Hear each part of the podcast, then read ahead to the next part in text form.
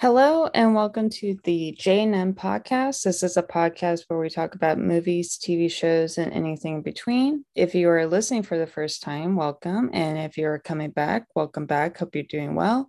Uh, before I get to any details, I would like to welcome back my guest, Oscar Martinez. Thanks for having me, Jeanette. Uh, excited to be here talking about Dune. Yeah, today we are going to continue with our Greig Fraser series uh, with the 2021 epic sci fi film Dune. Now, this is like the first part, it's called Dune Part One, uh, mm-hmm. just for reference. There's uh, more. Yes, there is more. uh, so the movie is directed by Denis Villeneuve.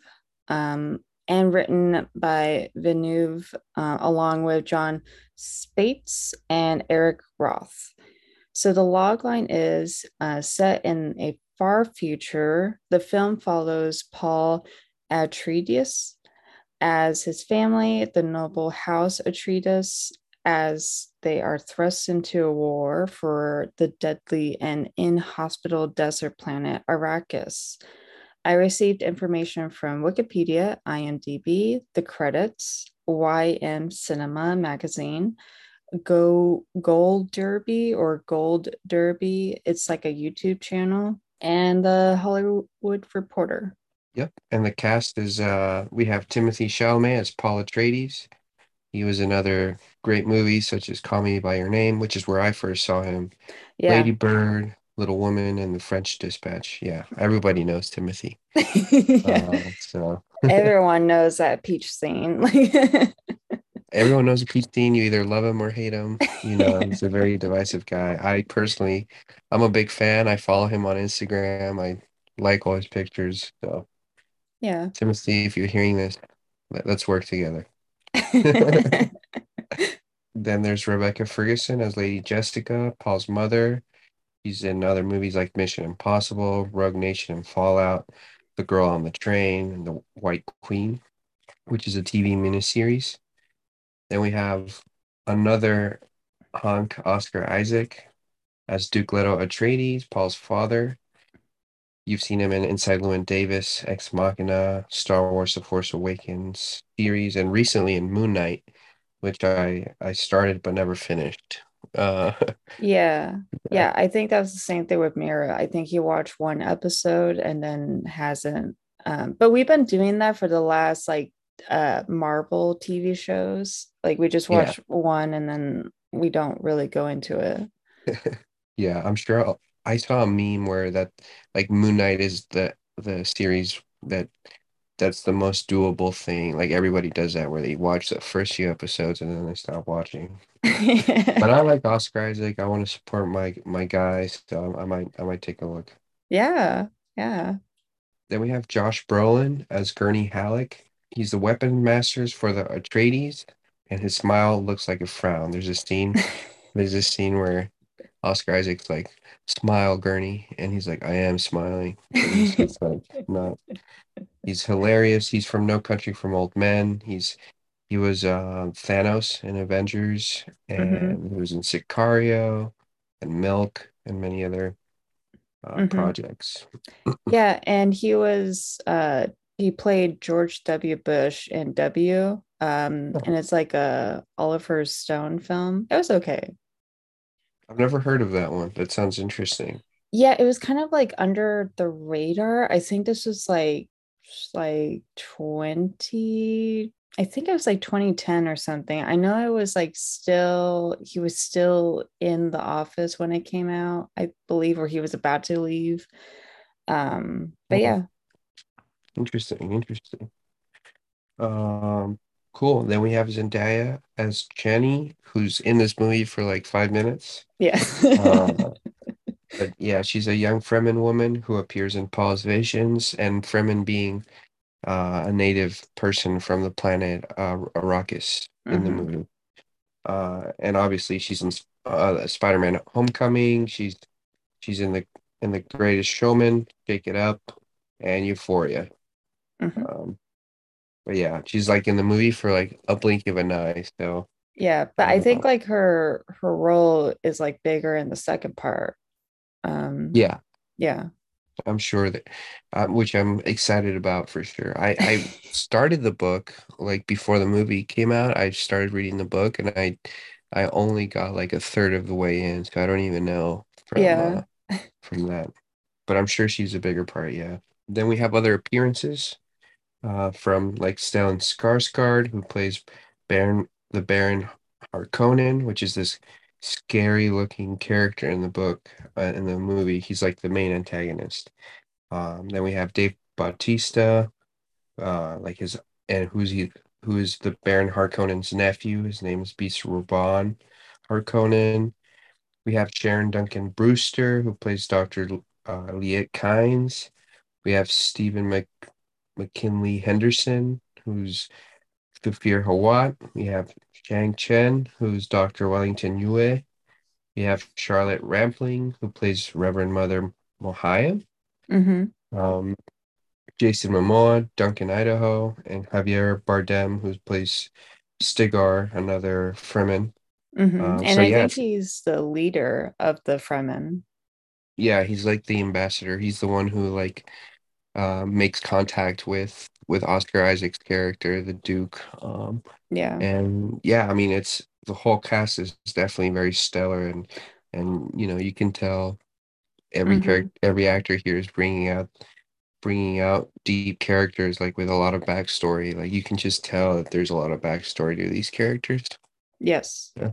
Mhm. So, in terms of backstory, so Dune was originally a 1965 epic sci fi novel written by Frank Herbert.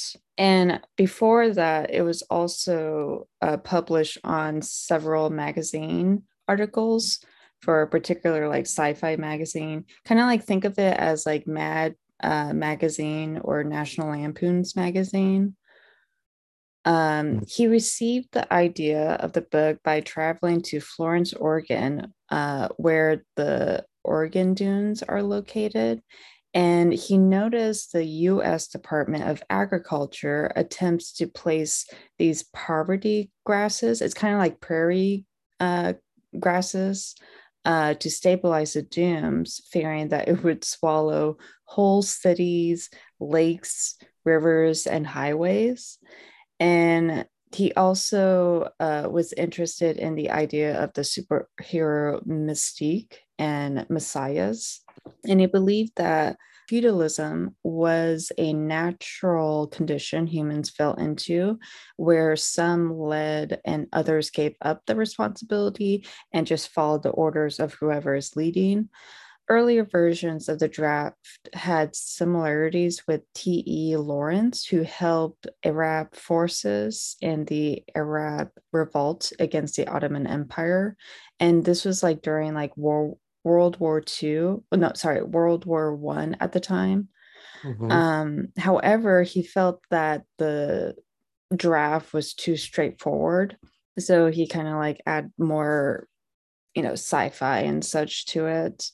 And people compared the conflict in Dune to the Middle East uh, with oil, because especially in Afghanistan, like prior to the EU, US trying to work with Afghanistan or quote unquote try to take over Afghanistan, there were other countries like uh, England and I think like Russia for a time, and then like also like Prussia and like the Ottoman Empire. Like everyone's been was trying to take over Afghanistan and other parts of the Middle East to take over the oil, but they never secede at all. And then Mhm. they just end up leaving, and then like another country would try to take over. So that's kind of what a lot of people feel that the Fremens are actually Middle Eastern people and that the spice is oil. Um, Mhm. so it garnered awards and created this saga with Herbert writing five sequels, while his son uh, would continue the series after his death um, with like another author for a dozen additional novels. Um, so as a result, the rights to adapt the novel, the first novel, had been held by several producers since 1971. Uh, so many believe the novel was unfilmable due to its complex storyline and design and just trying to create all these like ships and technologies and even creatures for this uh, film. In the 70s, Alejandro Jodor- Jodorowsky, um, I'm sorry for butchering your name if I did. um, rolling in his grave. Yeah. Uh, he acquired the rights uh, to make an extravagant 14 hour adaptation of the book However, the project fell through, and uh, the efforts would later become a subject of a 2013 documentary called Jodorowsky's Dune. And I, I, think it's available online if you guys want to look into that. Mm. Um, then David Lynch went in and tried to create his own Dune for a 1984 adaptation and it was intended as a three hour film. However, it was cut down to 137 minutes. And as a result, um, it was poorly received because people felt it was very choppy, it was all over the place. And the then, effects were also kind of rough. Yes. Mm-hmm. Even for back, even for back in the day, maybe I don't know. I, I've seen clips of it, and yeah, the effects look a little bit wonky. Yeah. In 1996, producer Richard P. Rubinstein uh, acquired the rights and produced a live action miniseries in 2000 for the Sci Fi Channel. In 2007, Paramount began development on a proposed film adaptation of Dune. Peter Berg joined as director in 2008. However, Berg dropped out to make Battleship, the 2012 film that a lot of people know. yeah, Michael Bay produced it, right? Yes, Rihanna yeah. was in it. Rihanna was in it, yeah. Yes, she was in it. I remember now, yeah. Of course. Um, yeah. Pierre Morel uh, then took over as director, only for him to drop out in 2010. And then by 2011, Paramount just put the project in a turnaround as the rights had lapsed. Legendary Entertainment acquired the rights to the novel in 2016. Denny uh, was then hired to direct later that uh, that year. Mm-hmm. And so adapting Dune had been Denis' lifelong dream ever since he learned about Lynch's adaptation he waited until he finished Arrival and Blade Runner 2049 to gain sufficient experience in the sci fi genre uh, before starting to work on the film.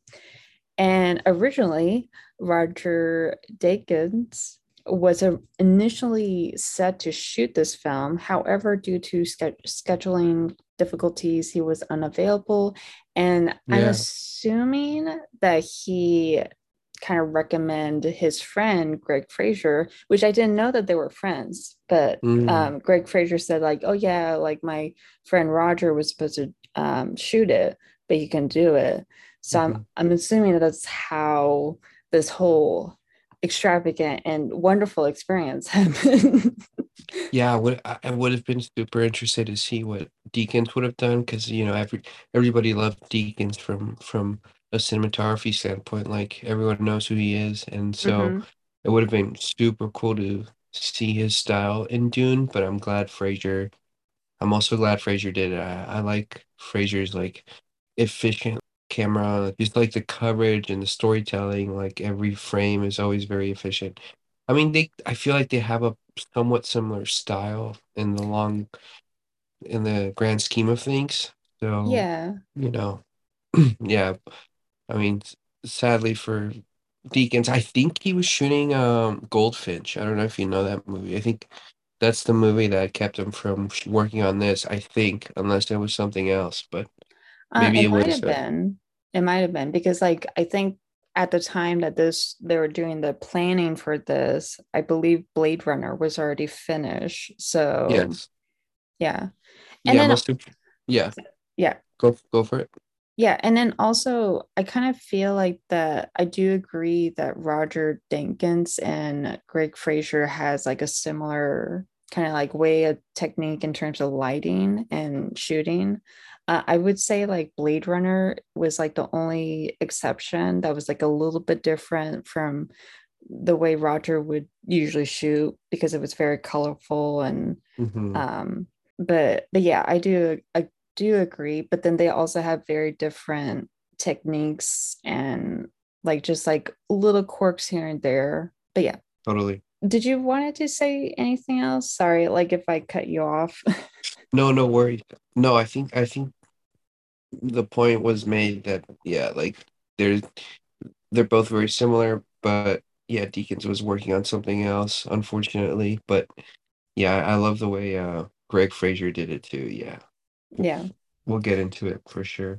Yeah, and then also like for those who are completely living in Iraq, Roger Deakins is like a well-known cinematographer um who's been nominated for so many times and then he finally won for Blade Runner and that was like the biggest thing it was like everyone Yeah. was like oh my god this Oscar is like not just Blade Runner but it's also for uh the assassination of Jesse James Rango what else like that's all I have but like Uh, what No else Country for Old Men was Yes. great. no country for old men but yeah there's like so many films that he has like shot that it's it's like beyond what we can like describe Yeah, he's and he won again. He won for a second time with 1917. I think the the next year 1917 didn't didn't he for that movie, the war movie? Oh um did he i thought that It's was like movie. around It's the movie that was like a winner. I'm pretty sure he also won it that year. And I think it was like consecutive or something like that. So he won it two years in a row, but I could be wrong about it. I think he has two Oscars. Yeah, yeah he might be one second we're we're just double checking right now. yeah we're just double checking We we can't be up here spitting false news, fake news. Yeah. Oh yeah, he did win. Yes. So it was like consecutive, like two times in a row. Yeah, But yeah, good for him. He does deserve that. he deserves it for sure. Yeah, yeah. He's like now like Meryl Streep. Like we should just give it to him. yeah, exactly. um okay, so moving on. uh so a linguistics expert, David Peterson, helped create the Fremen um, language of the movie. His previous work was creating the Dos Dothraki and Valyrian language in Game of Thrones, for those of you who are wondering. Mm.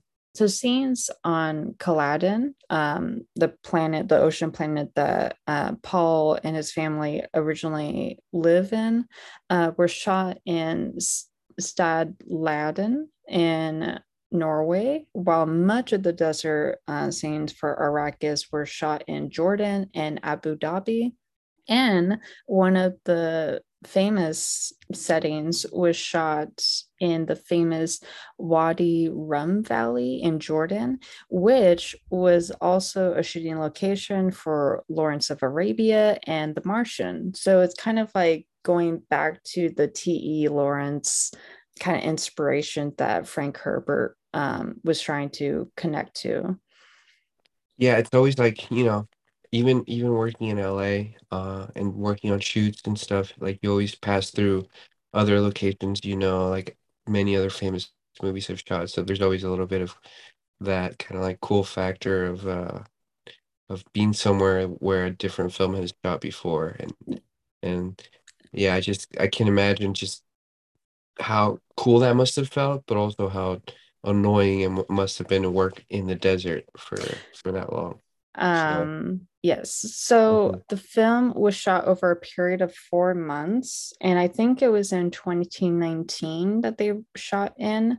Donald Mowat initially c- considered custom lenses for the blue eyes of the Fremen characters. However, special effects supervisor Paul Lambert ended up digitally adding the lenses during post production because Mowat later exclaimed the practical lenses would be a disaster in the desert, especially with the wind and the heat. I think they did a couple test runs with Zendaya, but it just they felt that it was just easier just to digitally add it later. So more than 2,000 visual effects uh, shots were created for the film. So for these shots, they use um, chroma key process called uh, sand screen. So what they did, it is kind of like a brown version of the green screen where they use brown um, kind of like blocks or just like a brown screen to be in the area where like a ship is coming or like a creature is there and then mm-hmm. they would later go back and digitally add it. And this was resulted in the shots appearing more natural to the desert scenes.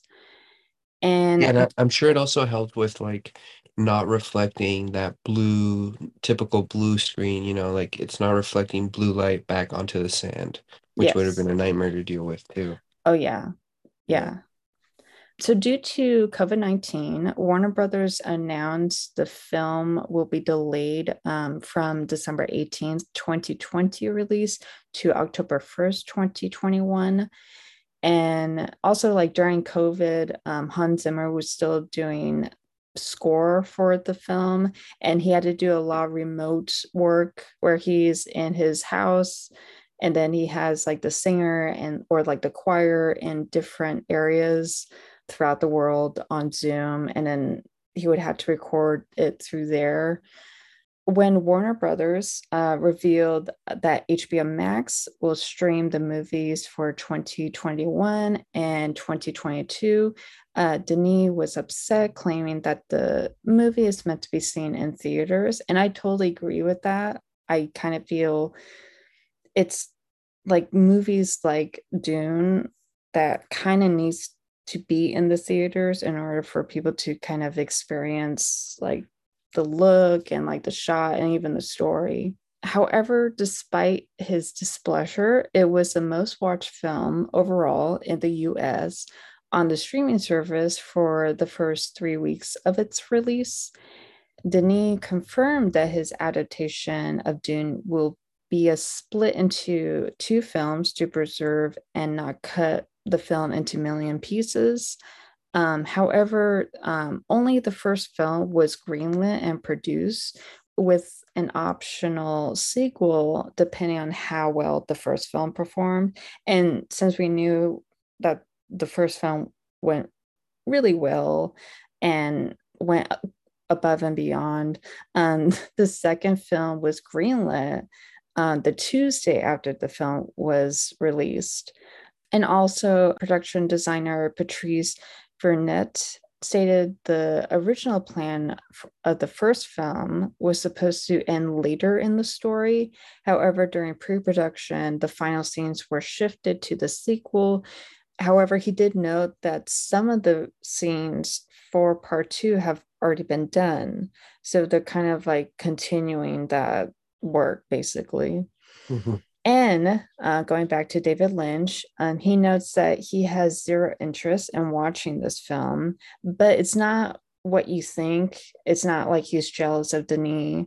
It's more of like he still has painful memories um, when making the 1984 version, which that kind of sucks. It's like he can't even watch the film because it brings back so many bad mer- memories of his experience trying to make this film happen. Yeah, meanwhile, this one I think won six Oscars uh last year. So big difference there for sure. Oh yes, yes. It went from like a completely box office failure, like, oh, this film is never going to like this adaptation is never going to cease to exist. And then here we are now, like with the first film, like of this two part series gone so well and you know even gave a particular someone an oscar yep that would be greig fraser yes uh, so let's talk about the cinematography a little bit uh, greig fraser says that the film was originally shot digitally on the Arri Alexa LF and the LF and the Mini LF. I think at the time it was a prototype Mini LF because it hadn't been released yet generally. Mm-hmm. Um, but even though they shot digitally, uh, Denis thought the look was still too sharp, and and Greig also thought the look was still too sharp, so they transferred the picture onto a 35 film, and then they scanned that back to digital. So it's like, and it, if I'm correct, that's the first time it's ever been done where the film was done digitally and then transferred to film and then transferred back to digital after that. So it, it helps give the film a more filmic look without actually going through, you know, the the troubles of shooting on film on set in the desert. And I feel like you can really tell like it blends just it blends the VFX together, like it blends everything together. Like all the effects look very natural to this environment. Mm-hmm. Um, whenever you see shots of like aircraft or anything that's clearly VFX, like it, it works so well with the with the landscape and it helps just roll off highlights and like the edges around people's faces, any sharp lines that help smooth those out so it feels more organic and filmic. Yes. Um, yeah, this And was done to create the yes, go ahead.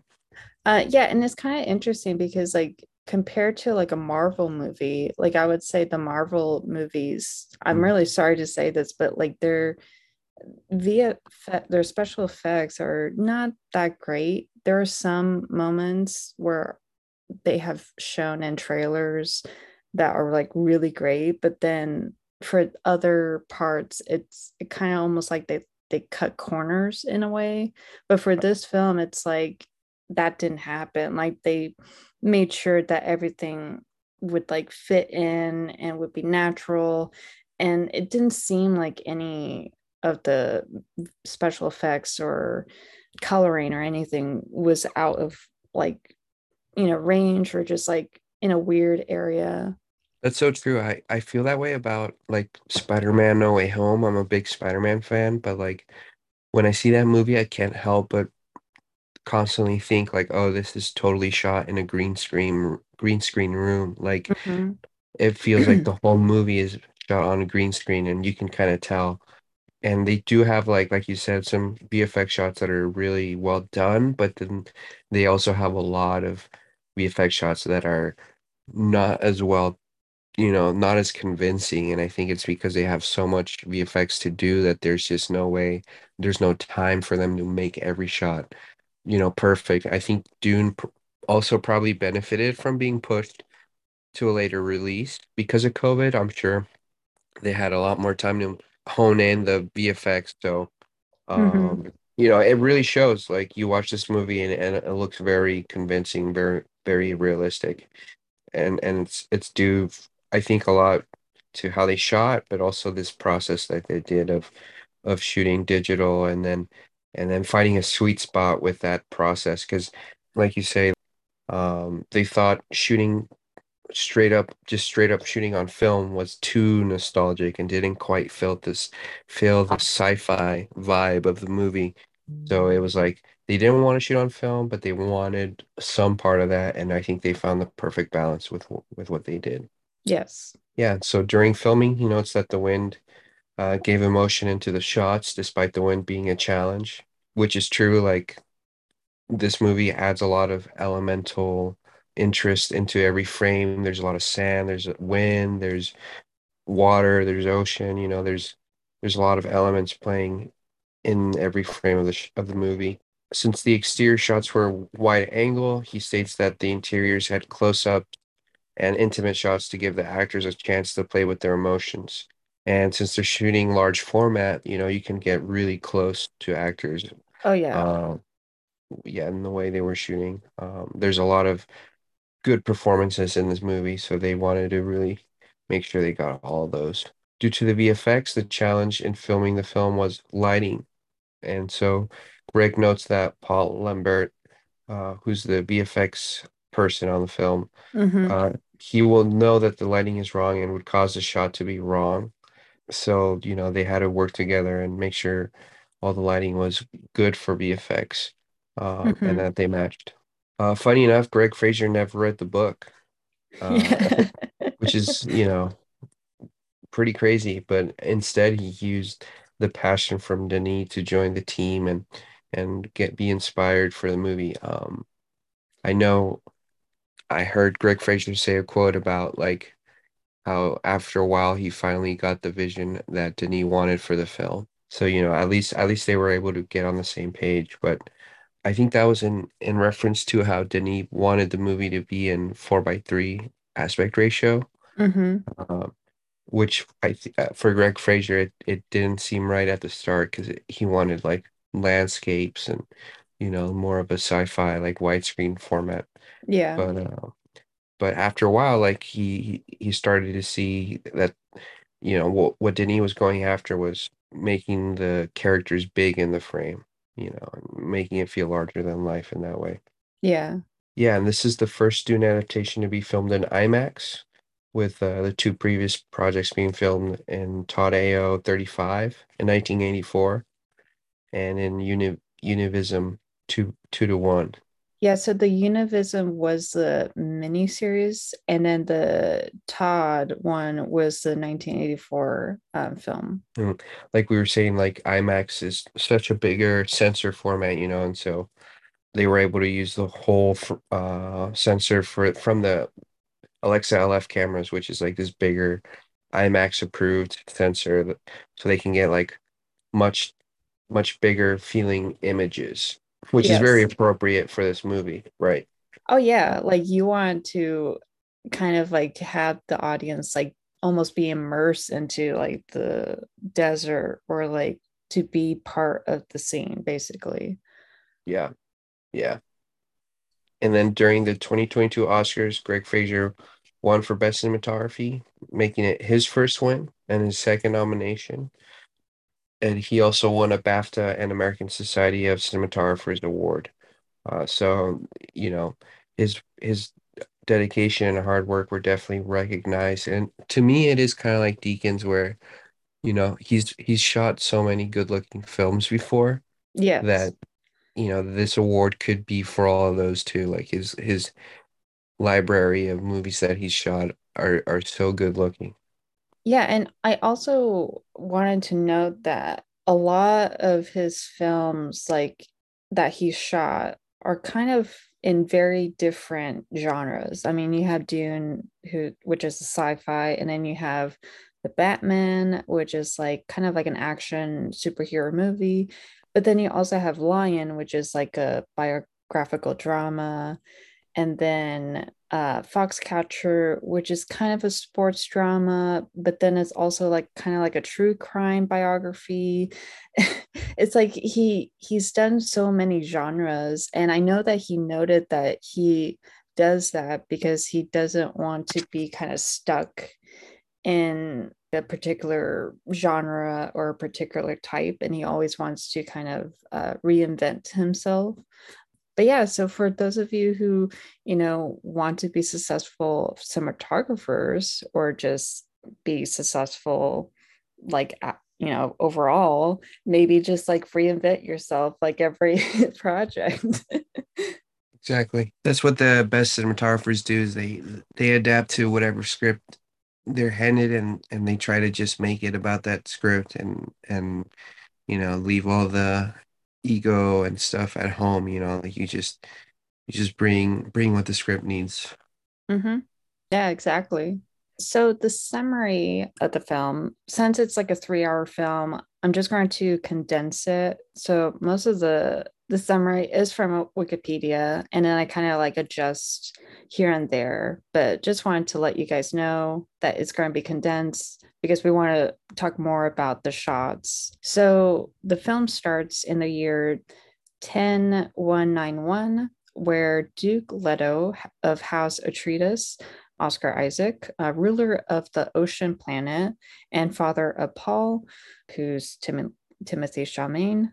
So after a centuries a century of rule, um, the Padishah Empire Emperor Shaddam the Fourth um, of House Corrino, uh, decides to replace House Harkonnen um, with House Atreides as the fifth holder of Arrakis, which is a harsh desert planet and the only source of spice. Uh, so spice is like a valuable substance that uh, bestows its users of heightened vitality and awareness, and it's also kind of like a kind of like a health remedy. It helps with health and maybe longevity of life, but it's also crucial for faster than light interstellar travel as it grants space guide navigators to the limited um, of safe navigation. So, as a result of that, the House Harkonnen would basically harvest the spice in Arrakis and then ship it over for this interstellar travel. And like as a result, they like gained so much wealth because it is such a highly valuable item. Shaddam one day intends to have House Harkonnen be replaced by Atreides, but they intend to have Harkonnen secretly retake the planet with aid of his Sardaukar troops, eradicating House Atreides, whose influence threatens his control, because Leto wants to kind of work with the Fremen in a treat in Arrakis so that it's not like that they're just taking the spice and just not caring about the planet or the people who live there. So Leto is reluctant when he's offered the role to take over the planet uh, and also the spice harvesting, but he sees the advantage again with trying to work with the Fremen. And Paul wants to be part of Leto's council, but he refuses, claiming that he is not ready. Meanwhile, Leto's concubine, basically his wife, uh, Lady mm-hmm. Jessica, is an arc acolytes of the Bene Gesserit, uh, which is kind of like an exclusive sisterhood whose members possess advanced physical and mental abilities. So this includes like witchcraft and kind of controlling people with this hidden voice. And it's kind of like this like like kind of like this deep and like almost demon like voice that basically like controls people when like you just order them to like sit down or to cut the ropes or something mm-hmm. um so as part of their centuries long breeding program the sisterhood instructs lady jessica to bear a daughter whose son would become the Kwisatz Haderach um, a Bene um, Gesserit and Messianic super being. Um, sorry, it's basically like like the person, the Kwisatz Haderach is kind of like the super being with clairvoyance necessary to guide uh, humanity to a better future. It's kind of almost like Jesus in a way. Yeah. For those of you who are like like me that's like there's so many like difficult words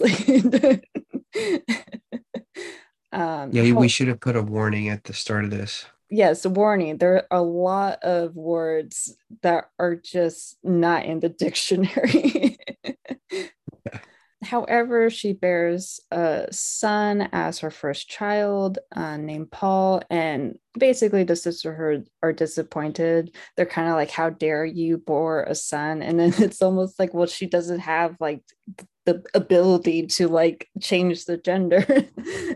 mm-hmm. Mm-hmm. Um, so throughout his life, Paul is trained by Leto's aide, who's Duncan Idaho. Um, he's kind of like one of the soldiers that works with Leto and Paul. Then you have Gurney Halleck, who's kind of like a skilled fighter that tries to teach Paul how to fight and how to defend himself and always be on alert. And then he had the Suk doctor, uh, Wellington Yueh, who's kind of like almost like his like personal doctor but also he like helps him with like i don't know just like maybe like spiritual and then trying to like control like one's breath type of thing the Mentat Thufir Hawat. I believe he's like one of uh, the aides of Leto. I think he's like kind of like the assistant that would like inform Leto, like, oh yeah, like they spent this much money like traveling yeah. over here. right. Cause I don't know if you know this based from the book, but like the whole thing is like computers try to overthrow humanity or AI becomes too advanced. So so they resort to not using computers anymore. Instead they use people to to so to do specific tasks. So that yeah, that guy like is like kind of like the mathematician, like the yeah. computer guy. With a mm-hmm. yeah. While the men kind of help Paul out with like more of like the physical and kind of like technical stuff, uh, Jessica trains him with the Bene Gesserit discipline. So kind of like the tra- woodcraft, you know, trying to control his voice, um, and just like understanding like the different languages and so much more.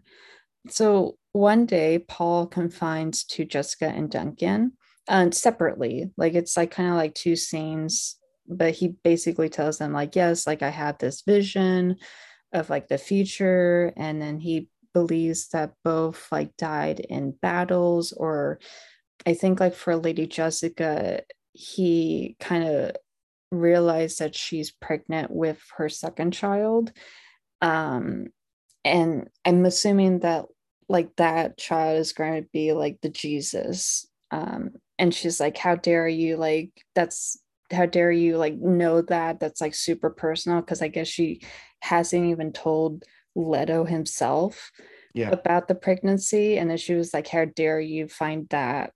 Because it's such like a secret and like deep personal thing that she hasn't told anyone and then like there are other visions where he feels like he's going to be the jesus that's going to help um, lead like this holy war and to like kind of bring the fremen and other communities together to be kind of like this peaceful output. And after he told tells the two of them particularly with lady jessica she somehow i'm assuming like I guess like kind of like because she was thinking of it, um, the Reverend Mother Gaius Helen Mohiam, played by Rampling, uh, visits Caladan and subjects Paul to this test to assess his impulse control. So basically, he goes into this room alone with um, the mother, and basically, he has to like put his hand in this box but when he puts it in his hand in the box it's kind of like this excruciating pain. But if he takes his hand out of the box she will kill him with this poison dart. Hmm. so basically it's kind of like he has to like hold his like pain and yeah, and his control. And he does because like for somehow he kind of like listens to his inner voice that he hears and then basically overcomes the pain and just like looks like straight into mother gaius's eyes and then she's like freaked out. It's like okay we're done here. Yeah. Yeah. So when mohiam leaves she goes to baron harkonnen um, and instructs baron harkonnen to spare paul and jessica during his planned coup because he is planning to basically take over Arrakis and basically kill the Atreides like clan. And he he's kind of like one of those people where he agrees, but he doesn't fully like says like yes, I'm going to save them or spare them. You know, there was like I believe like he plans to like leave them out in the desert and have like the sandworms kill them. Yeah. And he like mentions to his aide once Mohiam leaves. And then the House Atreides arrives at Arrakeen, which is the fortress that stronghold on Arrakis, where Duncan's advanced parties learn about the planet and the Fremen. And Duncan is kind of like one of those people where he like, you know, understands what the Fremens, you know, want and you know what they believe in and he's like yeah like they know so much about this planet like i think that we need to be friends with them in order to be successful, basically. Uh, so um, the natives revere Paul and Jessica, which Jessica explains is due to the Bene Gesserit sowing beliefs on the planet in preparation for their arrival. And Leto negotiates with the Fremen chief chieftain uh, Stickler. Oh wait, Stilgar, Stilgar. Sorry. um, and meets uh, and imperial, imperial judge of the Change, Dr. Liet Kynes. And Liet Kynes is one of those people who is kind of like a middleman. Like she doesn't consider herself to be for the Fremens or the Atreides. Um, she's kind of like in the middle where she's like, well, like I'm I don't want to be biased over here, but I want to at least help both of you out, kind of like in form of communications or, you know, whatnot. Mm-hmm. Kynes informs Leto, Paul, and Halleck of the dangers of spice harvesting, including uh, the giant sandworms, uh, which travels under the desert. Um, and basically, the sandworms are kind of like these creatures that attack um, anything that has like a rhythmic um, beat on the ground. Um, and even like when Paul was learning about the Fremens, um, like one of like the things that he learned was that the Fremens would kind of do like a kind of like a ear like an awkward dance movement where they kind of do like different types of walking so that it's almost like they are just sand going through the dunes, mm-hmm. basically, mm-hmm. um, so that the sandworm worms won't attack them. So during one of the flights with Kynes, Leto, Paul, and Gurney spot a sandworm approaching and an active spice harvester uh, with a stranded crew because they have these kind of like these like carriers that would like pick up the harvest machine for like a few minutes while the sandworm like just kind of like passes through. However, one of the arms that would connect to the ship wasn't working. So basically, Leto orders um, his flight crew to kind of take in the men. And though uh, Kynes warns, like, oh, like you're going to lose a bunch of spice. And he's like, I don't care. Like, I'm focused on my crew. Mm-hmm. Like I don't want them to die. And then while that happens, Paul is exposed to the spice and then it, it triggers this intense premonition that he later explains to Lady Jessica um, about the baby and about like the holy war that's about to happen. And mm-hmm. yeah. Exactly. And then so after a failed after that they go home and they're going to bed and there's like a failed assassination attempt uh, on Paul. So Leto kind of his dad freaks out and places his soldiers on high alert. Um, and then so what happens after that is that Yueh, the doctor, disables uh, Arrakeen's shields and allows the Harkonnen and the Sardaukar troops to invade Arrakeen. Yueh does this by incapacitating Leto with like a some sort of poison that kind of like let's makes him incapacitated, unable to talk, or even use his muscles. And so Yueh tells him that he made a deal to deliver him to the Baron in exchange for his captive wife. Yueh places one of Leto's teeth with a poison gas capsule and is killed after delivering Leto. So at the in the end, it was all worth. It was all for nothing. Um, yeah, because yeah. I remember Baron talked about like, well, like I did free her, but I didn't mean like actually free her. Yeah. Like so he basically like, yeah. more like he killed her and now she's free. Yeah. So then yeah. he was like, "Oh, you're going to be free too." So then he kills him. So it was kind of all for nothing basically. Mm-hmm. Yeah, super savage. Mm-hmm. Uh, Leto is taken to a dining hall where he witnesses the Baron killing Yueh. And so Leto luckily is able to use his the poison gas teeth as a last resort that Yueh gave him to uh, kill the Baron. So he bites his teeth off and releases the gas. Unfortunately, the Baron survives, but everyone else does uh, die. Mm-hmm. Uh, and so Duncan manages to escape on an ornithopter, which is one of their spacecraft, which is like kind of like a dragonfly looking thing. Yeah. Um, which looks super cool with the VFX. Mm-hmm. Uh, so yeah, l- luckily Duncan's able to escape. At the same time, though, the the Harkonnens capture Paul and Jessica, and they try to take them into the desert and drop them off. Uh, but luckily, the Paul and Jessica are able to use the voice and the powers of the Bene Gesserit to control the minds of their captives and be able to like have them kill each other and hand over the uh, helicopter basically except that that gets turned offline as soon as they realize that they were sto- the aircraft is stolen so now they're stranded in, in the desert and they find a survival kit kit left for them by Yueh um, Mm-hmm. and so they spend the night in a tent where Paul experiences visions of a holy war in his name across the universe. So just calling back to the his his episode that he had when he was inhaling all that spice. Yeah, and I remember in this scene, this is kind of like where we see him now with blue eyes. So it makes us believe that, oh, so he kind of joins the Fremens, basically.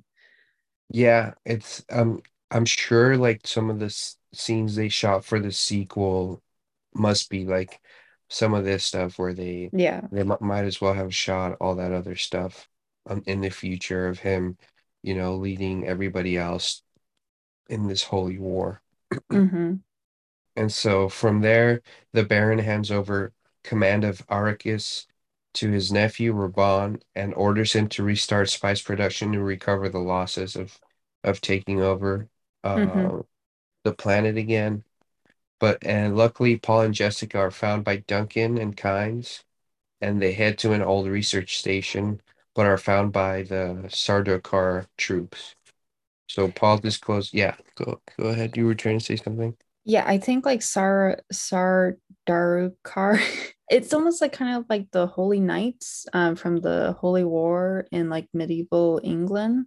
It, you know, it kind of felt like that. Like they're led by the emperor, which is kind of like a religious person.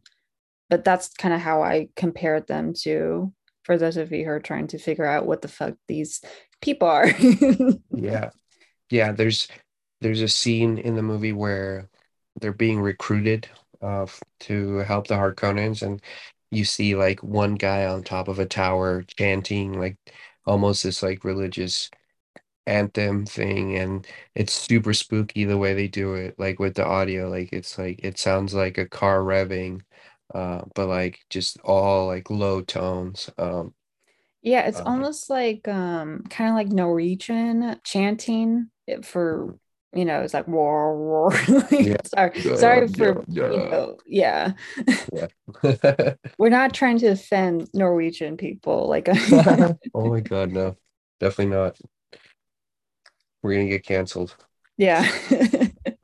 But yeah, uh, where was I? Paul discloses his plans to seize the Golden Lion throne by marrying one of uh somebody else's daughters in the Empire as an alternative to the chaos that would ensue from the news of the Harkonnen and the Sardaukar onslaught. And so, but then the Sardaukar arrive and they're trying to kill everybody uh, that survives. So Duncan and various Fremen sacrifice themselves to allow them to escape, while Kyne separates. And she is ambushed by troops, so she lures, but she's able to not necessarily save her life, but sacrifice her life uh, for the others by uh, calling on a sandworm that comes and eats them. hmm Um, she takes it well. I mean, she's like she she's almost like got this religious reverence towards the worms. So so like she goes down in a very accepting way. Yeah. And then so after that, Paul and Jessica reach the deep desert and meet the Fremen tribe. Among them is Stilgar and finally uh, Zendaya, Yeah. Chani. Um, yeah, I mean, we see her throughout the movie, but this is the first time like her character is like not a dream.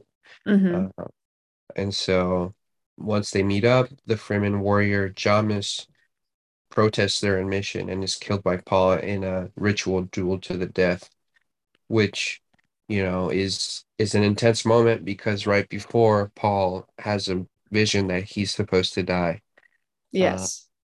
he's supposed to die during this, but in a way he does die in that um, I think his mother says, or or somebody else in the movie says, to kill another person is to kill your soul. And so, in a way, based on that, Paul does kill a part of himself. And so that I think that's what his premonition was actually meaning. Um, Yeah. so against Jessica's wishes, Paul insists on joining them to fulfill his father's goal of bringing peace to Arrakis. And the movie ends kind of on a, it's not necessarily a cliffhanger, but it just kind of ends right there. Um, Yeah, it's kind of it almost like leaves like this like mysterious of like okay, what's hap what's going to happen next because it's almost kind of like Paul is going to join the Fremens, but then Jessica is kind of hesitant with them, feeling that they may turn against them. And then you have Chani who who like says like it's only the beginning. yeah, It's just yeah. kind of funny. But yeah, like it so kind of like leaves on like kind of like okay we'll like pause here and then we'll come back to it in the next movie type of thing. Yeah, but yeah that's that's the end of the film for right now. Like we still have to do the second part when it gets released. But yeah like let's talk about like the film. So for me i kind of really like the film. I felt that it was kind of like cohesive and i feel that everyone kind of put their like 110% into their performances to make this film happen. Because you have like the characters like they have like really great chemistry and then like the storyline is pretty good. Like yes like it is kind of like a very slow movie and um, there are moments where it's kind of more uh, seen than actually saying things um, like Yeah, especially for like walking or like when they're traveling um, to different planets or even just like standing in a room it's a lot of like very kind of like uh, dead noise where it's like nothing's happening like in terms of speaking, but something is happening in terms of like physical movement or just like the design or the atmosphere. And I really like Greig Fraser's performance.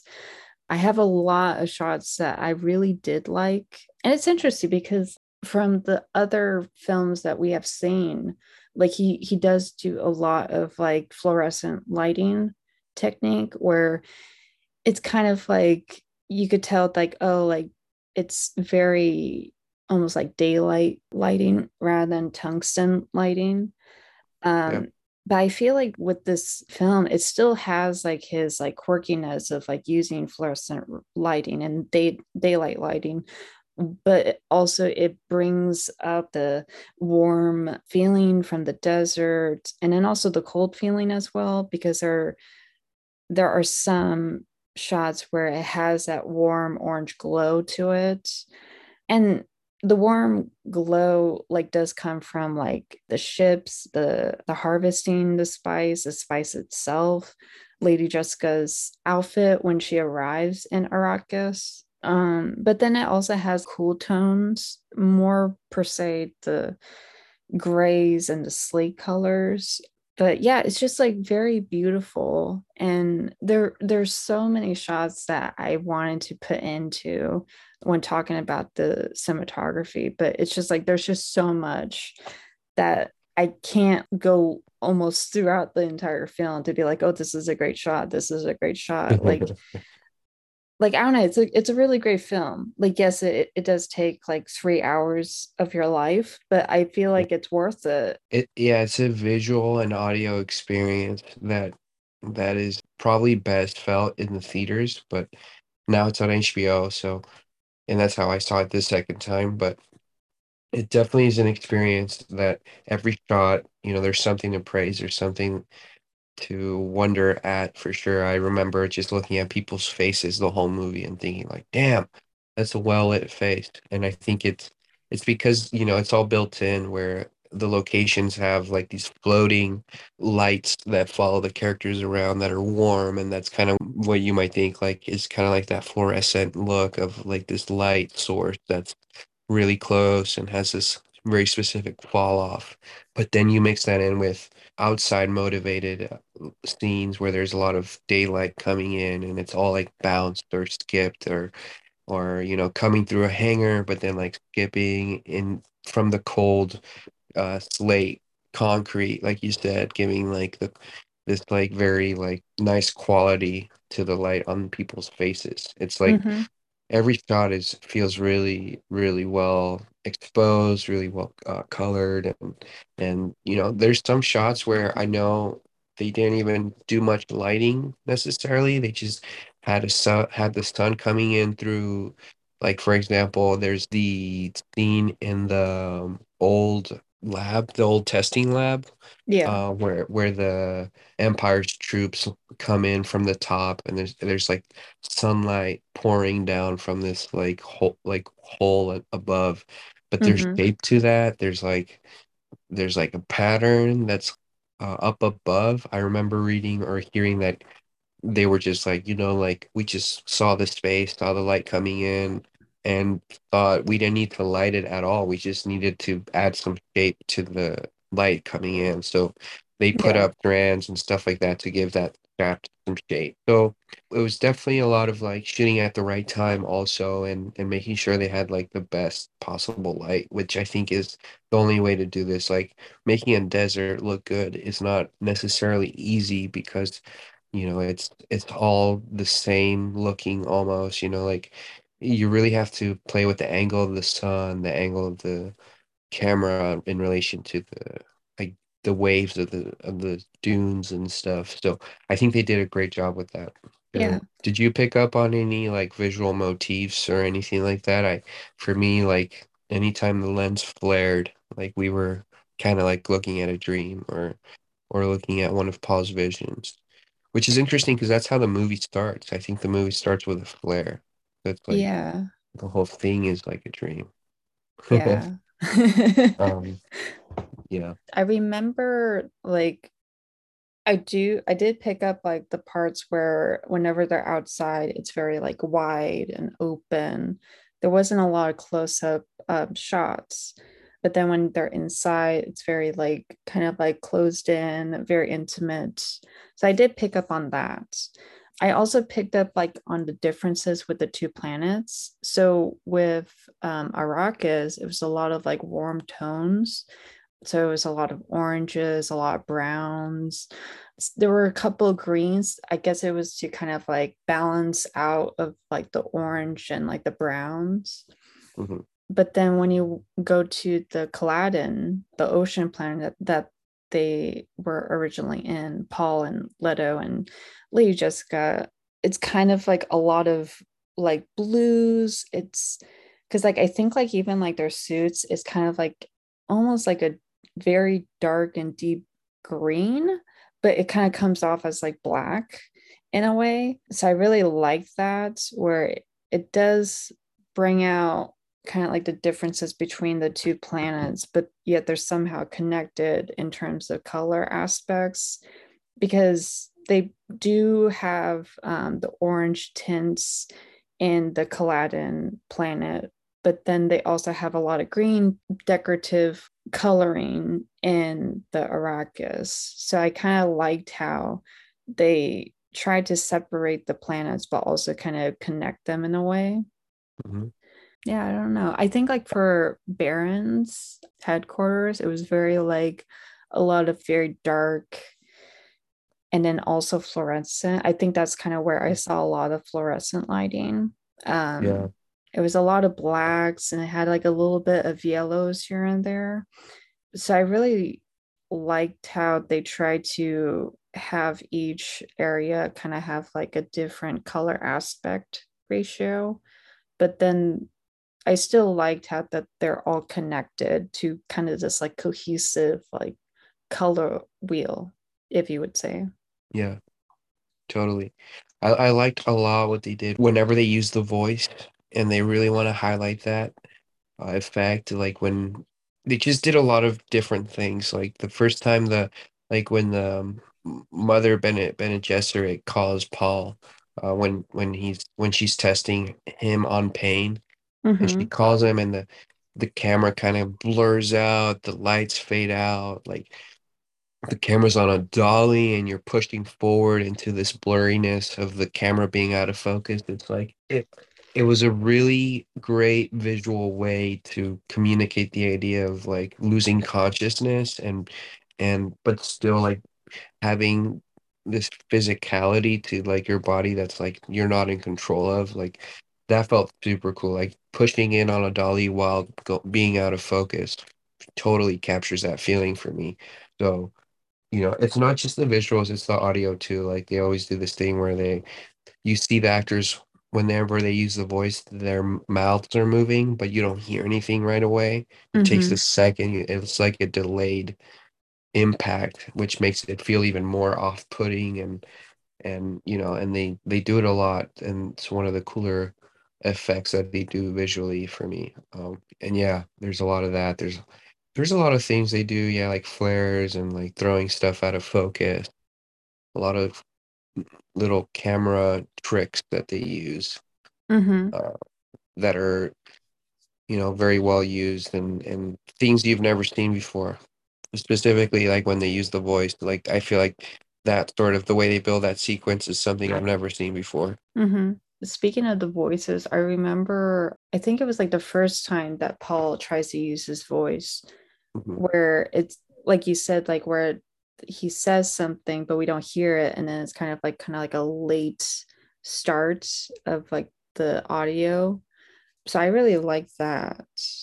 mhm. yeah and I just wanted to say too like i feel like fear is a important theme of the or like conquering fear is an important theme of the movie and and i think greig fraser's like cinematography goes a long way to show the beautiful in the the things that can be feared. Like I just think about that wide shot of Paul when the when they're running away from the worm towards the end, him and his mom, and they Mm-hmm. they reach this hard land. And so the worm can't get to them, but it still comes out of the desert and it like stares Paul in the face. And it's just this extreme wide that holds for a long time. And it's for me, it's like the beauty of the sh- there's a lot of beauty in the shot that's supposed to be really fucking scary of this giant worm, you know, but the with with the length that they hold on the shot, like it lets you like really take it in and be like, you know, like this is a force of nature. Like while it is scary, it's still very beautiful and and so to me it's like a perfect way of capturing the theme of conquering your fear is by like holding on these shots, like going extremely wide and like choosing to do that really helps with that theme of like, you know, grounding everybody and being like, you know, while this is scary, it's still it's still very impressive and and all that. Yeah, I remember, I think it was in like the Dune Wikipedia or something that they kind of mentioned that the book is almost like a coming of age novel where you have Paul who's kind of like play supposed to be like a 15 year old kid. And I do agree where it's like he wants to be with his father in the council, but then he argues that, oh, Paul, you're too young. Like, you don't have enough experience, basically. Mhm. And it's kind of like how we feel, where, you know, when we were kids, like, we always felt like that we were old enough to do a bunch of stuff, like that we were old enough to drive or something like that. But then when we're in that situation that we can drive or we can do things that we can do when we were younger, it almost like has that fear where you're like, oh shit, like I I do have to drive now. And now I'm like have this like entire responsibility. And I feel the way that Paul is going through, where when we first see him in the beginning, he's kind of someone that's like, okay, I'm ready to be an adult, basically. I'm ready to have responsibility. but then when the responsibility kind of just like gets thrown into him after Harkonnen raid the Atreides, then he's like, oh shit, like I I do now have this responsibility on my shoulders where now I'm kind of like the person that is supposed to, you know, bring everyone together and to almost start this holy war that's about to happen. Mm-hmm. And I think like it was like the tenth scene that you kind of see his fear where he's like, oh shit, like this is actually becoming a reality. And then he kind of has like a little bit of a panic attack where he's like, oh oh God, like my dad's dead. Most of aides are dead. And sure enough, like he knows like Duncan is going to die in the future, but he doesn't expect it to happen so soon. Mm-hmm. And I think it was like the next day when, you know, he meets up with them, he then dies. Like when they go to the old science research center, he wants the responsibility, but then you also get like the fear that when he does get is thrown the responsibility, he has the fear, and then now he has to kind of like control it and then be an adult, but also he's still a kid at the same time. Yeah.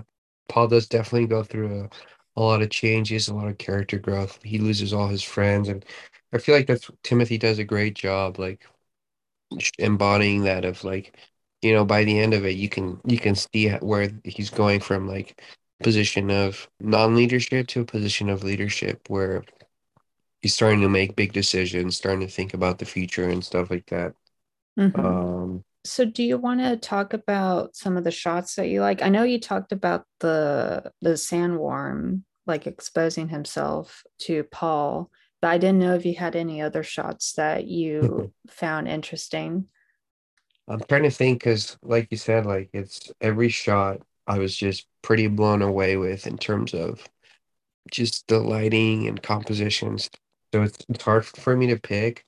And it also, like, I saw the movie the second time for this podcast. I saw it on HBO Max. So it wasn't like IMAX, which I feel like is is kind of a it's like you you kind of need to see this on IMAX because the frame is so much bigger. It, it makes a big difference. Mm-hmm. Um, but I'm trying to think specifically what what I super enjoyed. There's that shot of Baron Harkonnen where he's like rubbing his forehead, and it's clearly it's it's a, a allusion to Apocalypse Now. And I remember watching that in the theater, and I was like, ah, I yeah. I remember. I think his name is Stellan Skarsgård. Stellan. Yeah. Yeah. I remember he talked about like his character and I think it was like when they were kind of like figuring out like okay, like how do we want like this character to look like? I believe he said that he did do references from Apocalypse Now with Marlon Brando because I mm. think when he got like the makeup and the prosthetics on him, he realized like, oh shit, I look like Marlon Brando. like I look like this guy who's kind of like deranged and it's almost like he he wants to keep like conquering and wants to like keep you know basically being evil but mm-hmm. also he knows that like his actions do take on like basically make him more evil and yeah, I guess like that whole forehead um, moment was kind of like his weakness in a way where we mm. kind of see him weak at that point because like mm-hmm. throughout the entire film he's kind of like pretty like strong and very dictator like because there was this like one scene i think when uh, mother mohiam left um like the meeting when like she asked him to spare Paul and Lady Jessica, and when Baron was alone with his aide, um, he was like, "Oh yeah, I'm not going to like spare them. Like I'm going to throw them in the sand." Yeah. Um, and then the aide is like, wait, but sir, like you promised. And then he's like, I said, and he kind of like just raises himself like up in the air um, and it's almost kind of like his way of being like no i'm in charge and it was also interesting because though he uh, raises himself and suspends himself above his aide, we also see that same kind of suspension after the gas poison incident happens. But Mhm. this time he's kind of like very, very weak. He's like kind of like huddle in the corner, like on the ceiling, basically like, oh my God, I'm almost about to die. So it's just kind of it's very interesting for that character because he's supposed to be like, yes, I'm I'm strong, I'm, Mhm. you know, this evil guy, but then at the same time, he's also afraid of like death or Yeah. afraid of losing like money or wealth, Yeah. basically. It's very fitting for his character. I feel like all the choices for his character, it makes sense to me. You know, he's a gluttonous type of guy. He's a greedy guy. He he wants life, you know, he wants to preserve his own life at whatever cost. So hmm yeah, I'm trying to think what other shots I'm that stand out for me. But like I said, yeah, they're they're all they're all super it's just hard to come out of this movie and like not be awed by all of it. hmm Um, I think for me, there's another shot that I super like where they're they're on the helicopter and they're flying away. It's from from the scene where the the worm comes out for the first time and eats swallows up the harvester. Um, and Yeah, they're I- flying away. Yeah, yeah, I think shot that one was like one of the well-known uh shots in like a bunch of the trailers that they were trying to market it this. And it's kind of like the scene where Paul is still kind of like outside of the helicopter, but he's being held by Gurney. And Yeah. as like they fly away, like they see the sandworm like take over the harvest uh, machine. Yeah, there's like so many like shots are just kind of like, oh my God, like this is like really cool. And kind of like that the one shot where you know the invasion is happening and then you Mhm. they're outside and it's like just like everything is happening like chaos is all over the place but at the same time it's like still beautiful and it's kind of like that ironic thing that oh it's chaos and this is like violence and war but at the same time it's like still beautiful to look at Totally. I'm really glad that Greig uh, won for best cinematographer for this film. I look forward to uh, the second part. Um, I heard based on what Greig said in interviews that he says that the next one is going to be like even better. So fingers crossed. Wow. Yeah. Yeah, I don't even know how they could improve that much. I mean, I should probably finish the book and see. Well, maybe not, because I don't know. I it always feels like when you read a book, you won't like the movie as much. So, Yeah. Yeah. And I'm kind of like those like people that like to read the book first before watching it. Mhm. But I'm also reading like a bunch of other crime novels right now. So I don't have time to read Dune right now. But yeah, I, I totally understand that though it's it would be great to like read the book and then watch the film. There are just times where you just kind of want to watch the film first before reading it. And I I think I agree with Greig on this, where you don't want to be biased or kind of limit yourself. mhm. Because that's what he said, I believe, for um, I think it was like the documentary for Foxcatcher, where he was like, Well, I didn't want to watch that because I didn't want to limit myself into the shots that I would be making for the film. I think like this is the type of film that you don't really need to read the book. A lot of the word terms, like all the like weird terms, it does get explained in the film, but it's not so much where it's just almost like them saying like, "Oh yeah, so Arrakis is this." Like it kind of goes through layers. Like, "Oh, Arrakis is like a spice planet," and you know, there's Fremen's, but they introduce it throughout the film. I really Yeah, like it. I liked it too. I think I liked it a little bit more my first time that I saw it. I don't know why. It just felt more immersive in the theater than uh than at home. Maybe that's why. But this was your first time, right? No, this is um this is my second time. My first time I watched it with my dad and Miro when I I think it was like in December during Christmas break. So we watched it.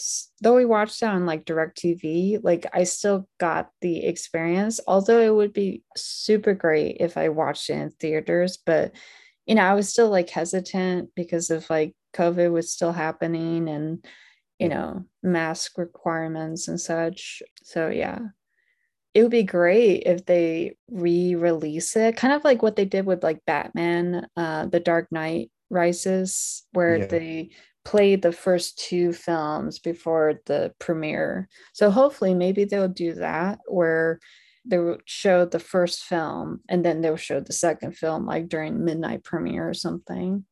I would I'm watch they that. will. Yeah, I'm sure they will. hmm Then you'd be in the theater for like 10 hours though. You know, I think it's worth it. Yeah. uh, but be. yeah, Yeah. do you have any other thoughts or you know anything you want to talk about?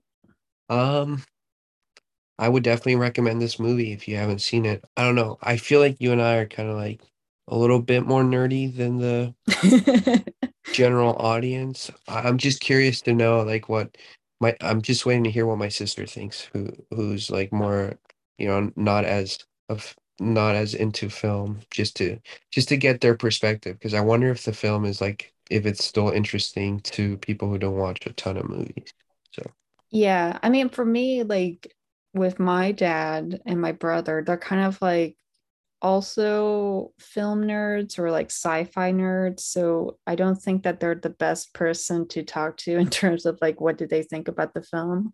I mhm. think I would have to get like just complete random stranger that doesn't watch like you know films or are in the entertainment industry to ask them. But but yeah, yeah, maybe I'll ask Roberto. Who knows? and Roberto, if you are listening to this, please like, you know, tell me like the next time I see you like, on what you Yeah. thought about this film. That is it for this episode. You can follow us on Instagram at J-A-N-D-M underscore podcast. Oscar, do you have any plugins or Um, just my Instagram, I guess. Uh, I put a lot of my work up there and and a lot of BTS of stuff that I work on. Uh, so follow me at OJESS15. Uh, yeah. Cool.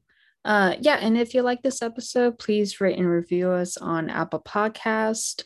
And hopefully, like I'll get on like a regular schedule and go back to hopefully like once a week. I'm trying, just like Amber Heard's um, attorneys. I am trying. For sure. But yes, thank you again for listening, and we hope you come back next week. And then I feel that for the next um episode for the Greig Fraser, I feel like that we can go to the Batman, the Robert Pattinson film. Yeah, that's great. Yeah. I'm super Yeah. down. Cool.